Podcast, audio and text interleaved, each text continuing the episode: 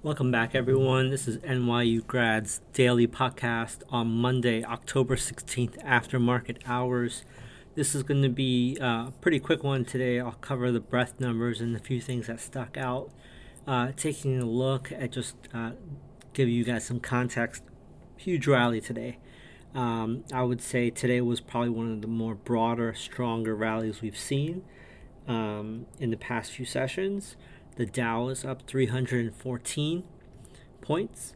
The Nasdaq was up 160 points. S&P was up 45 points. So basically all 1 to 1.2% on the day with uh, decent volume as well. Um, all of the Magnificent 7 except for Apple were green. That should be of note because Apple is, is a very important uh, company in stock. So, um, with that said, pretty strong day. Um, the breadth numbers, though, uh, still concerning here, and I'll kind of share why. Right, like you had 86 new high. I'm sorry, 96 new highs today, but you still had 321 new lows. So that's pretty concerning, even with the Dow being up 314 points, uh, and the S&P uh, 500 being up 45 points, up a, a percent. Um, you still have 75% of shares trading below the 50 day, and you have 67% of shares trading below its 200 day. So these are still some uh, check boxes that need to be cleared before we can, I believe, resume the buying into new highs into the end of the year for Q4 and triggering a Santa Claus rally. I think the evidence still needs to play itself out. Um, strangely enough, throughout the day, I, I was posting on Substack on notes uh, in the morning that if you were taking a look at um, the equal weight S&P 500, we're still below the 50-day, but if you look at the regular S&P 500, we're almost there. I think we do have a date with the 50 day moving average. It'll probably happen as early as this week or um, next week. I am just waiting for reaction. Um, you know, I mentioned Apple was the only uh, stock in the Magnificent Seven that was red.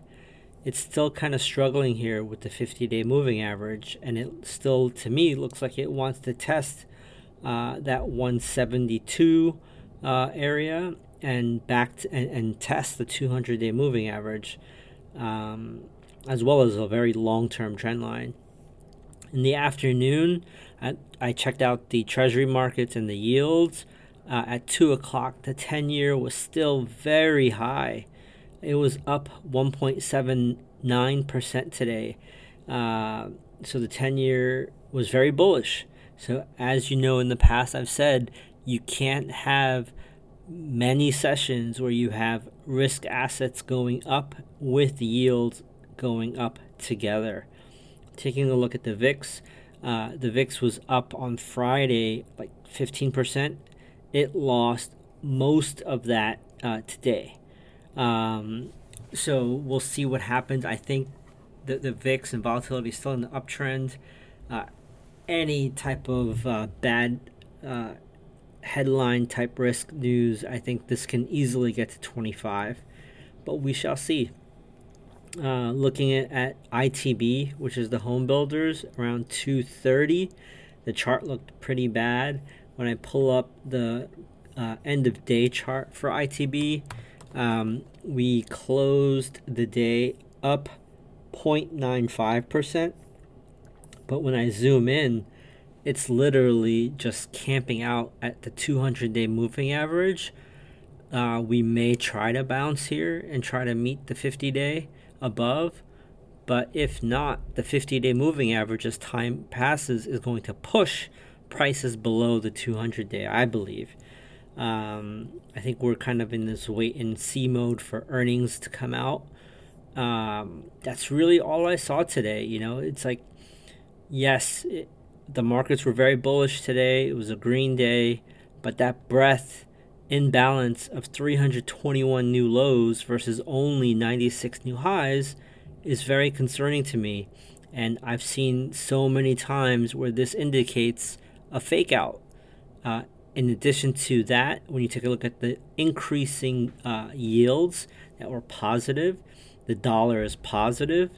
Uh, again, one of these uh, are lying risk assets versus yields versus energy versus um, just the ten year. Uh, they both can't go up together for longer. Um, so, with that, uh, that's all I have to report today. Uh, what to watch? Keep watching the Magnificent Seven. Keep watching yields, economic data this week, and earnings. There's a, a couple earnings coming out uh, that are going to be important. Uh, J and J reports, Goldman Sachs reports on Tuesday.